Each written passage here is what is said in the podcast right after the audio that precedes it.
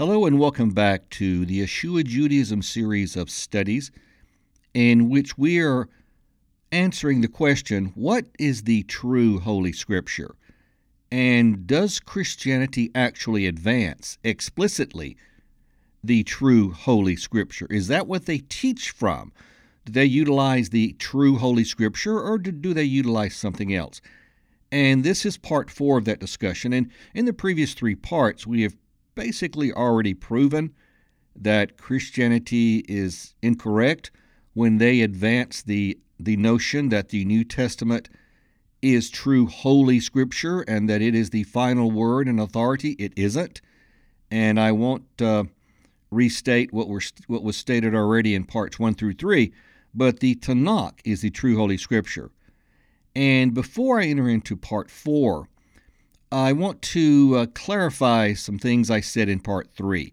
In part three, at one point, I uh, discussed how rabbis misrepresent what is or is not messianic passages within the Tanakh. For instance, Isaiah 53 is a classic example and probably the best example. And you'll have rabbis out there who will claim that Isaiah 53 is not messianic. It does not refer to Messiah. And Jews, devout Jews who follow those rabbis, will also say the same thing. And you'll often hear it, for instance, in from counter missionaries and anti missionaries. Those are those are people generally of a of the from the Jewish mindset, from the Judaic mindset, Akiva Judaism, who try to destroy one's faith in the New Testament and, of course, in Yeshua, also known by his false name Jesus. And one, or, one organization, for instance, is Jews for Judaism. And their objective is to prevent Jews from converting into Christianity. And frankly, I tend to actually support them. If you're referring to the Christianity that teaches Jesus is God and that the Torah is abolished and no longer in effect, I would actually agree with the counter missionaries on that. A Jew should not, should not embrace a man as God, a false man God Messiah, and should not uh, basically abandon the Torah. But not all Christians believe like that. So, in that regard, I actually agree with the counter missionaries. However, they go much further than that. They use all manner of deceit, uh, misinformation, etc uh, severe, serious double standards in comparison, say, comparing New Testament to their own material, etc. And one of the things they do also is often they are among those who teach that Isaiah 53 and other passages are not messianic. And I used the, I actually stated in the last part, part three, don't ever believe a rabbi. Now, what I meant by that, and I probably should not have stated it in that manner. What I meant was within the context of what was being discussed, which was messianic passages. Yeah, don't believe a rabbi, because it depends on the rabbi that you talk to. Some will flat out say, and they'll state it as a categoric fact, as an indisputable fact, that, for instance, Isaiah 53 is not a messianic passage. And they know that's not true they know that there are many rabbis who say otherwise. And not just Isaiah 53, but most things that Christians would consider messianic passages from the Tanakh, many rabbis would agree. Now, they do not agree that Yeshua is the Messiah identified, but they will agree that those are messianic passages. And, and they will very strongly agree, for instance, that Isaiah 53 is messianic. I've listened to numerous uh, audios, numerous audios, and watched videos and YouTubes, etc., read material from uh, various rabbis who teach Hashkafa. They get into more of the Kabbalistic aspects of Torah, and it's very clear.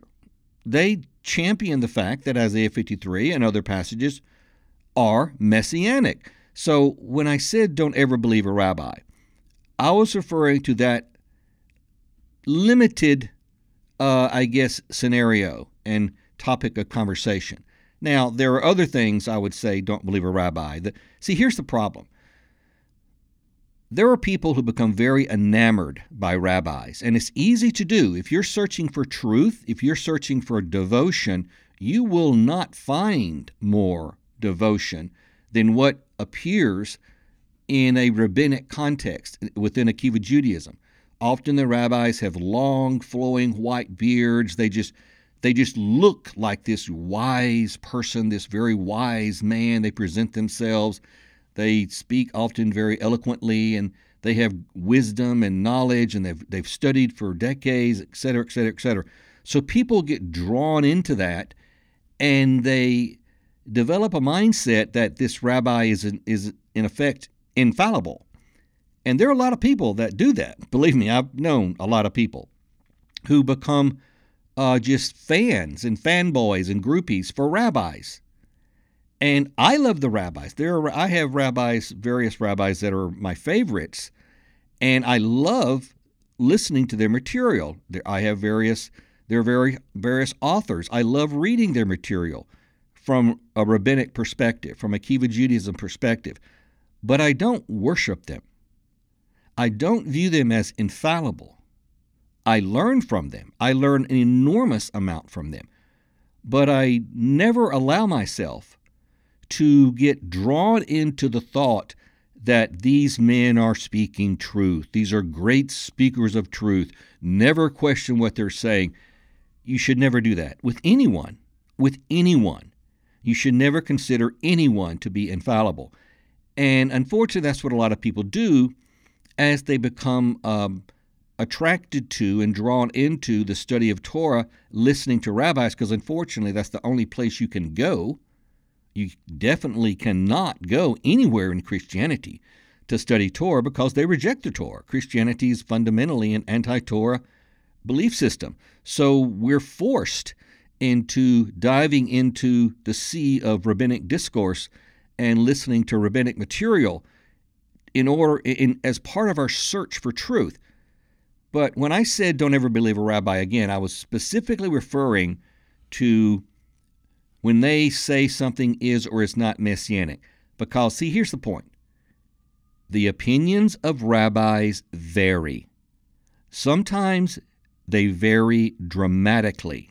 For instance, there are passages who will say, or excuse me, there are rabbis who will say, as I've stated, Isaiah 53 is not messianic, and they are firm on that. Other rabbis are exactly the opposite. They firmly say that it is messianic. And that's just one example. There are many examples, okay? So I just wanted to clarify that. I didn't want people to think that I was just pounding the rabbis and and being just terribly condemning of them because I'm not because I listen to them. I study from them. But you got to keep the proper perspective. And yes, when it comes to what's messianic and what's not, yeah, don't listen to a rabbi. Because um, many rabbis, they're not, here's the thing too. As I've studied Judaism and uh, in its application to the New Testament and Yeshua Judaism and what is Yeshua Judaism, all that, um, typically anything that will support, and this is very important, anything in Akiva Judaism, in rabbinic material, that will lend support to the New Testament, they tend to avoid openly discussing it. All right? You can still find it. For instance, I listened to a, a long series of, of uh, audios on Hashkafa. You can uh, there are other, other material that you know there's some various writings you can go to and you can find it actually in reading through the Chumash. Even there, the uh, one of the commentaries of the Torah, published by uh, Mesorah Publications, the Stone Edition Chumash. There's material out there, but if you're watching YouTube videos, which a lot of people do, or listening to podcasts, they tend to avoid anything that could be supportive of the New Testament. Discussion of Messiah ben Yosef, the the fact that there are two messiahs discussed within Judaism Messiah ben Yosef or Messiah ben Joseph and Messiah ben David. And you do not hear a lot of discussion on Messiah ben Joseph. Why? Because there are numerous parallels to what the New Testament teaches was accomplished by Yeshua. Numerous parallels. So you got to be very careful, all right? And never take a rabbi's word as, quote, gospel, end quote. Basically, never assume a rabbi to be infallible because it's very likely that anything one rabbi says at least within the within the context of Messiah and messianic passages, anything one rabbi may say, you may find another rabbi that will say differently. But they very rarely, openly, say anything that can support the New Testament, even though there is a lot of material. If you study Hashkafa, if you study various aspects of Judaism, you'll find a lot of material that provides powerful support to the New Testament, but they they don't discuss that in most in most venues, and it's it's more difficult to find that material. So I wanted to clarify that, and I know I've gone on now here for over ten minutes, but I really wanted to clarify that because I I don't want people to think I'm anti-rabbi or anti-Judaism. I'm not. But I just recognize I've studied enough over the years to I can see their deceit. When they are deceitful, I can see it. I know it's deceit because I've studied it and I know that something they may say elsewhere that is not what is said. But unfortunately, that's just because I, you know, I've studied so long, and unfortunately, most people haven't studied it that much. So, all right, I've uh, rambled way too long here. I, I do want to finish this uh, discussion on what is the true Holy Scripture in this part. So, it, even if I have to go an hour, I'm going to just push through it, and because I have to read the 51 verses which which show and discuss how the Tanakh is true Holy Scripture. Now, where we ended off last time with part three is I was going to begin to discuss what is the proper approach to the New Testament. All right, and so I'm going to discuss discuss that here, and then there will be a conclusion, and then I'll go through the 51 passages. All right, so so, the proper approach to the New Testament. A proper approach is to consider the, consider the New Testament as being learned commentary or oral Torah regarding what the authors consider to be the true Word of God, and to always use the Tanakh to verify the New Testament. I prove in a separate article that the New Testament is largely based upon Judaic oral Torah and can itself be considered oral Torah. And that discussion is the very lengthy, lengthy discussion. You, you can find it on the TorahMessiah.org website, in which I prove the legitimacy and necessity of oral Torah. And I state in that, and I explain why, the New Testament, truthfully, is a form of oral Torah. You might call it messianic oral Torah. All right? Now, I embrace and promote the New Testament, and I believe it to be highly, extremely reliable. I study it, love reading it, and am always assured of encouragement when I do. It is a fabulous compilation of writings that, if properly understood in the light of its Hebraic Torah context, clarifies many things regarding the Torah or law, the Creator God, and the Messiah. I cherish the clarity and concise presentation of many of the various aspects of God's instructions, particularly the moral instructions found within the New Testament, as I do the many exhortations to persevere in this evil and often painful age. However, I am constantly reminded of the sure fact that all the authors of the New Testament submitted to the ultimate truth that they considered to reside in the Tanakh, and that they would be horrified at the thought of their letters or their material being used to abolish or declared as unnecessary what they considered to be eternal and perfect. I mean, serious. The New Testament authors would be they would exhibit horrible anguish if they were to see a situation now where you have Christianity, which is based upon their material, but which also declares the Torah as being abolished and Messiah as being God, they would be horrified at such a at such a spectacle.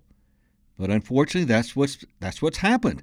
And furthermore, their writings are used to supersede the Tanakh, to supersede what they themselves consider to be the holy Word of God. The writers of the New Testament, even with all the thousands of possible edits made by Christian scribes all the way up to the 16th century, clearly do show their view of what constitutes Holy Scripture, and it is not the material which they wrote. I sadly am convinced that proper contextual interpretation and reverence of the scripturally defined Holy Scripture, that is the Tanakh, is rarely done in the overwhelming number of Christian organizations.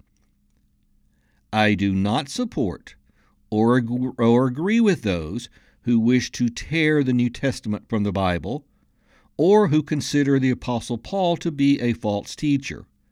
Such people have, in my opinion, wrongly interpreted Paul's epistles and are far too quick to take the easy road of passing judgment instead of attempting to view his writings from the oral Torah context in which he wrote. Therefore, the opponents of Paul and those who grossly misinterpreted what they call Pauline theology into an anti Torah teaching both make the same exact error. They both seem to miss the dominant pro Torah message of the Apostle Paul. I discussed this at length also in the article in which I previously mentioned, that is, the article where I prove the legitimacy and necessity of oral Torah. Those of us who realize the Tanakh takes precedence in all matters of truth, and who read the New Testament with that in mind, begin immediately to see perfect correlation without the slightest speed bump as we transition from the Tanakh to the writings of the New Testament. Indeed, the inspiration of Scripture by God is clearly proven once a person recognizes how perfectly a proper contextual interpretation of the New Testament dovetails with the Tanakh virtually all supposed irregularities in the Bible disappear when the New Testament is rightly considered subject to the Tanakh. Evidence proving the existence of the Almighty Himself blazes forth as the unbreakable chain of both Testaments is recognized. I have thus far had no one give me any scriptural refutation of my conviction that the Tanakh is the only pure Holy Scripture. In every attempt, the promoter of an incorrect New Testament faith, who implicitly or explicitly discards what they call the Old Testament definitions of faith, such as Torah observance, to the wastebasket, has had to resort to standard orthodoxy, that is, to Christian traditions of men. No one has presented any scriptural proof that the authors of the New Testament considered their writings to be superior to or even equal to the Holy Scriptures which they adored, the Tanakh. Simply stated, there is no scriptural proof that the New Testament is Holy Scripture, and that scriptural fact enrages dispensationalist and other Christians who wish to assist Satan's work by utilizing their incorrect interpretations of the New Testament to overrule the Tanakh, the true Holy Word of God. The New Testament has been grossly misapplied by those who seemed determined to rid mankind of the eternal Word as defined by His faithful followers. I still seek scriptural opposition to the scriptural position I take within this discussion. This requires that the scripture be interpreted and used as the original authors would have intended it to be. To whom was it written? When was it written? about what was it written, what traditions existed, and how do they integrate into an interpretation, etc. Frankly, failure to actually interpret from the true Hebraic Torah context of the writers is the cause for the popular blasphemy within Christianity of the scriptures, that is, the Tanakh, that the writers of the New Testament so loved. That is, they generally blaspheme, which is a word meaning to scorn, the Tanakh. And the writers of the New Testament loved that Tanakh. That was their Bible. And yet within Christianity, implicitly they scorn it. I will not consider as reproof of my opinion traditional teachings or opinions that are not supported by Scripture. That is, traditional Christian teachings or opinions that are not supported by Scripture. Thus far, such opposition is all anyone has been able to mount. All I have ever received as opposition to this discussion is the traditional, classic assumption that the authors intended their writings to be Holy Scripture, even though the authors never said so. This is an enormous, possibly unparalleled assumption that Christian leaders make. Yet, few ever consider the immense implication of such an assumption.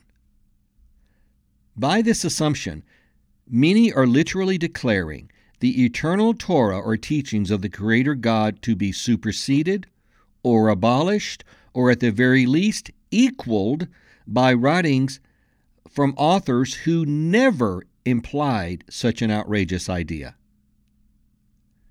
The ease at which many make this assumption is indicative of how horribly diminished the concept of God and His Word has become in the minds of many traditional Christians.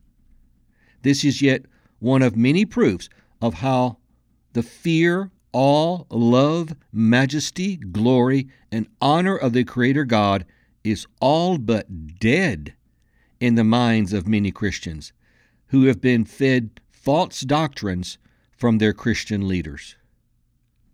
To assume, just because Christian tradition says so, that the Almighty Eternal Creator God's holy word has been superseded by other writings is indeed pure blasphemy, and I cannot sit by and allow such evil assumption to go unopposed. The Holy One commands in Ezekiel chapter 3 and chapter 33, as well as elsewhere, that we are to oppose all forms of wickedness. And nothing is more wicked than attempts to eradicate the holy word of God, the Tanakh, which includes his Torah. It is amazing how much hatred can be generated toward those who stand on the foundation of the true holy scriptures. Satan really emerges in others when he sees his attempt to rid the world of God's Word exposed. I have already shown that there is but one verse in the entire Bible to which Tanakh and Torah haters can go, and I have also proven that verse to be inconclusive at best. Perhaps someone can find one or two more, but they definitely will, will not find any in the Tanakh. Okay, fine. Then we will say that the standard Christian position has a 31,100 to 2 or 31,099 to 3 weight of evidence against it. But alas, I fully expect the traditional bias of many Christians to rise to the surface as they find themselves without any sound basis for the dominant implicit or explicit teaching within Christianity that the New Testament is better or that it supersedes the Tanakh. It does not, it never did, and it never will. The New Testament has never, has never been better or superseded the Tanakh. The New Testament never will be better or supersede the Tanakh for a very simple reason because the authors of the New Testament viewed the Scriptures to be the Tanakh, and they would never, ever have sanctioned or endorsed or supported the use of their writings to supersede what they view as Holy Scripture. Okay, so a brief conclusion. Why is it when individuals like myself use a correct contextual interpretation of the Bible as the basis of truth, we are generally considered a heretic? The dangerous grip of Christianity's anti Torah tradition is most clearly shown in such circumstances. We should use the Bible along with a proper historical and contextual approach to define our faith. It is from the Bible, using a straightforward, rather simple and easily understood approach that I have obtained the information that was presented within this discussion. There is simply no way around the absolutely sure truth that all writers of the New Testament considered the Tanakh, or Hebrew Scriptures, to be the Bible, to be the true Holy Scriptures. The fact that Many are offended by this is very troublesome, since their offense is actually directed toward the word of the Almighty Creator God, and indeed toward the Creator God Himself. Such anger, when it is displayed, also betrays a deep, dark anti Semitism that still lurks within Christianity and within the hearts of many Christians, since much of the resentment to material which I have discussed within this four part series is due to the inescapable underlying fact that the Judaic scriptures, the Tanakh, used by Yeshua and all New Testament writers, are still the only true holy scriptures. It is alarming to see so many Christians react so bitterly to that simple fact and it is this bitter reaction, within that bitter reaction, that you can see the age old satanic hatred of Hebraic truth, Jews, and Israel. It is not my intention to reduce the immense importance and value of the New Testament. I firmly consider it to be inspired and invaluable when interpreted rightly within the historic Torah context and worldview of its alleged authors and when tested against the Tanakh as the New Testament commands, and as the Bereans did in Acts chapter 17 11. I completely understand the anger that many Christians or Messianics may feel as they listen to this material, and it pains me. It truly does. Frankly, I would have felt the same way during the first 30 to 35 years of my life, but then I didn't have someone showing me what I am presenting to you now. I had to discover what I present on the Torah Messiah website and within my uh, Yeshua Judaism series of podcasts on my own through laborious, lengthy study. As of now, it has been an educational journey of almost three decades. Of course, I give all thanks to the Most High God for guiding me and creating the circumstances which led to my awakening. Notice I said led and also lead. Okay? So it led to my awakening in the past, and it will lead to further awakening in the future if I maintain a humble, unbiased perspective. There is always more knowledge to obtain from the infinite storehouse of the eternal God's teachings.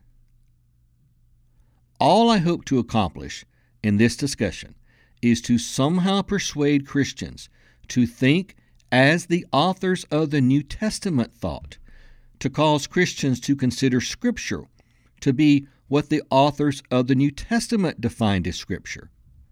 I hope to somehow awaken Christians to the danger to their eternal destiny if they reject the ultimate truth and final authority of the Tanakh. Basically, I do what I can while hoping and praying that Christians will return to the study of the actual Holy Scriptures, the Tanakh, which very few Christians ever spend much time reading. Seriously, folks, very few Christians expend much effort reading the Bible at all, and very, very few have ever read it in its entirety. The common notion is that studying what they irreverently call the Old Testament is a waste of time, since to them it has been superseded by the New Testament, a notion that I have proven wrong. I choose to use the same Bible Yeshua used, the same Bible Paul used, the same Bible Peter used, the same Bible Timothy used, the same Bible James, John, Matthew, Mark, Luke, and all the original followers of our Lord Yeshua Messiah used. If others choose not to use that material, then they will have to answer to the one who inspired that Bible, which they are implicitly discarding. I stand on the scripturally defined definition of Holy Scripture. My friend, on what do you stand? I sincerely pray that you will deeply consider what Scripture defines as Holy Scripture and will then seek truth from those holy writings. Okay, that concludes the discussion. Now, I am going to begin to go through all 51 verses where the term Scripture is used within the New Testament. And you will see as you listen to these, in each case, it is referring to the Tanakh, not to the New Testament. All right? They're all be they'll all be coming from the King James Version. I'm going to read through them fairly quickly, but again, this is just to provide you the 51 passages, 51 examples where the term scripture is mentioned in the New Testament. Okay. First, Matthew chapter 21 verse 42. Jesus saith unto them, Did ye never read the scriptures? The stone which the builders rejected, the same is become the head of the corner. This is the Lord's doing, and it is marvelous in our eyes. Matthew 22 29.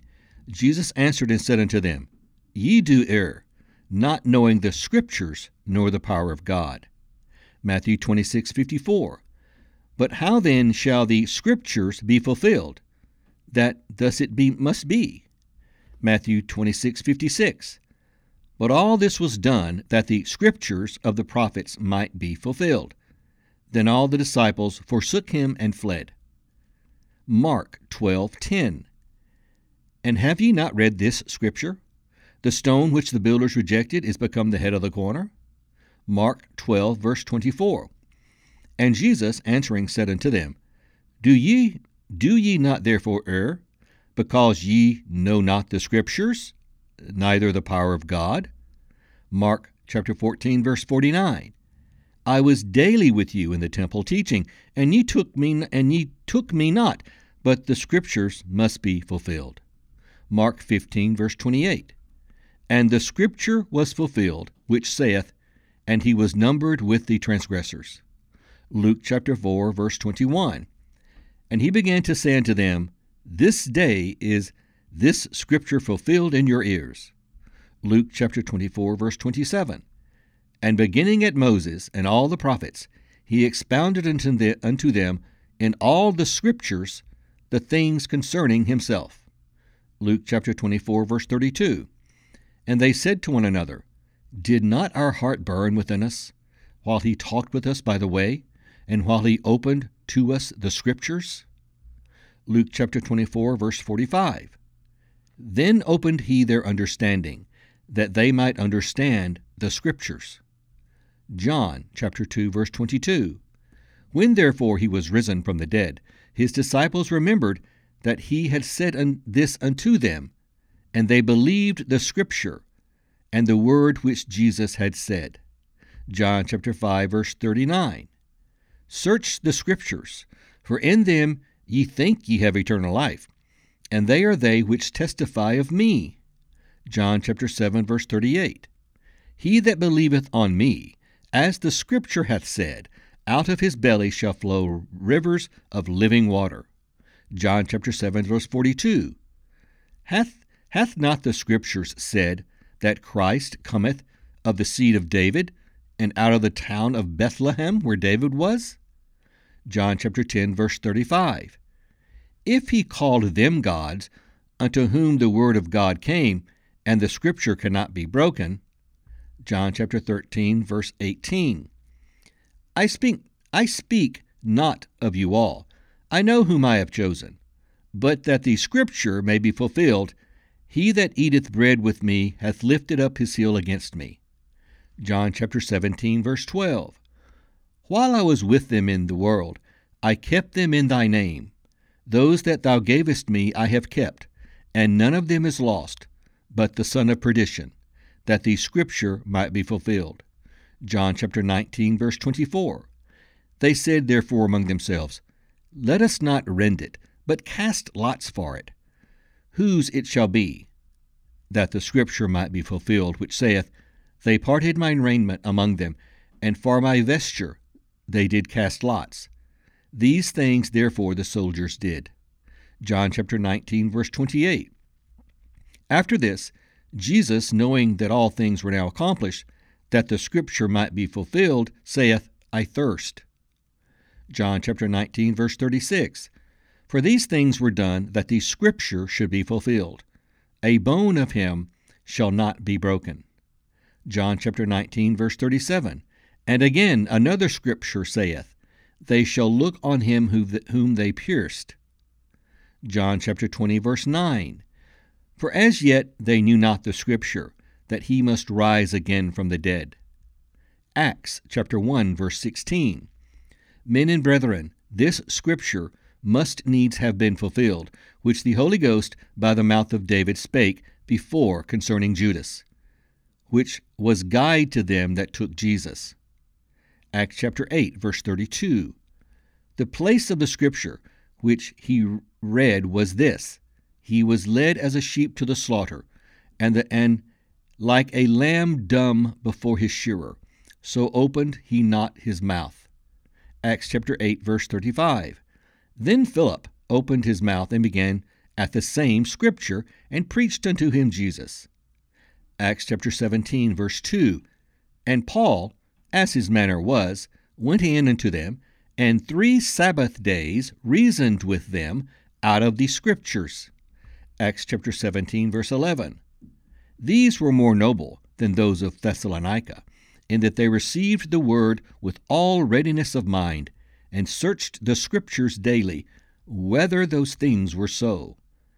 Acts chapter 18, verse 24.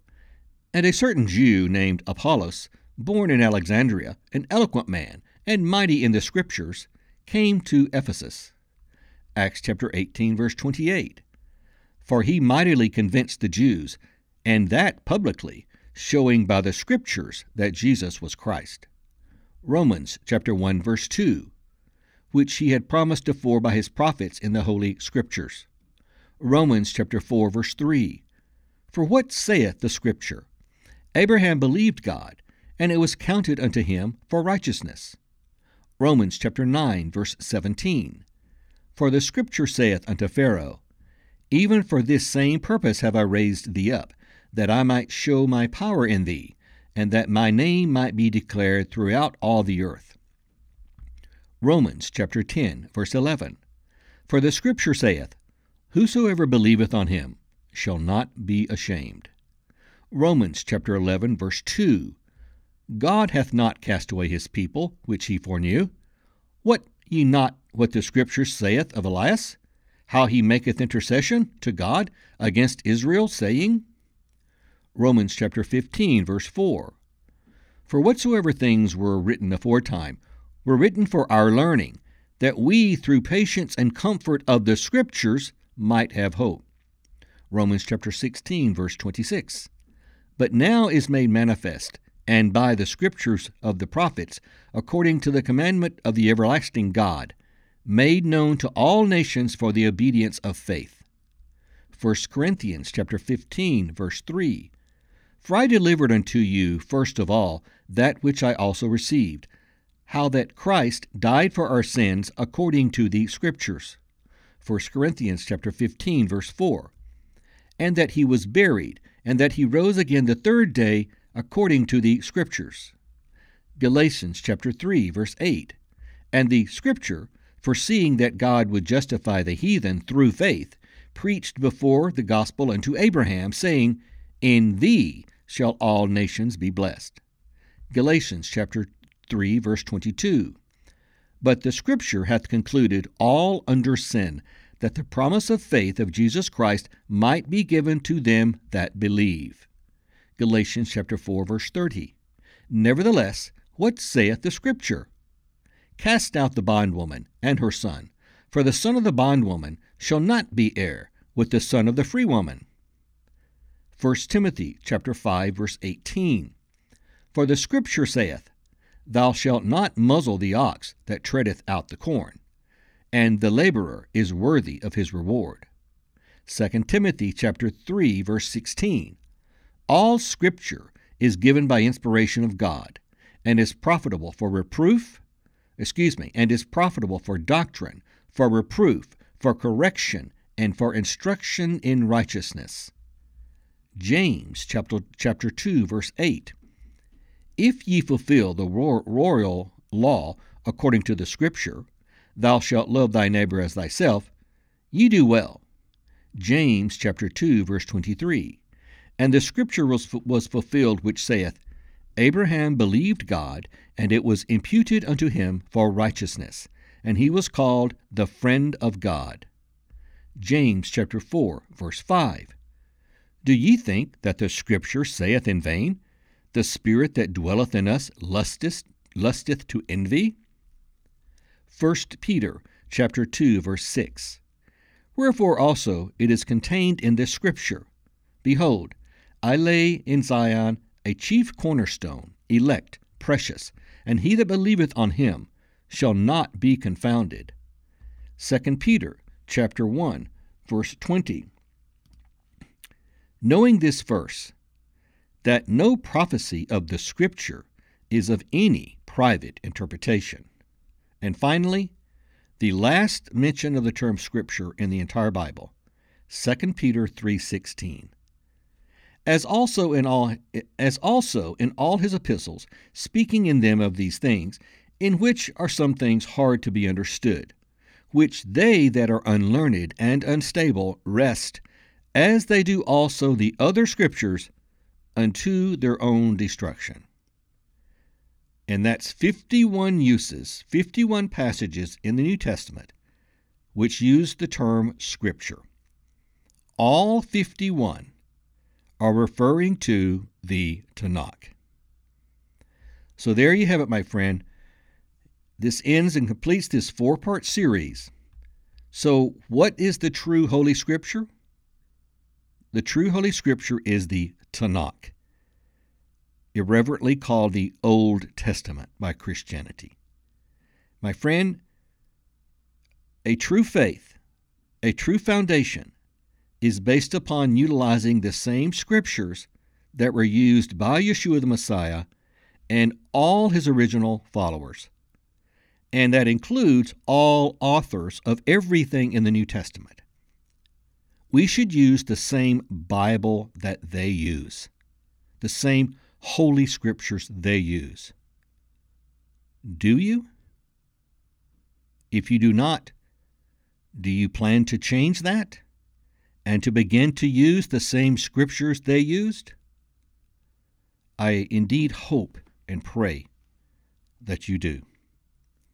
Thank you for listening, and goodbye.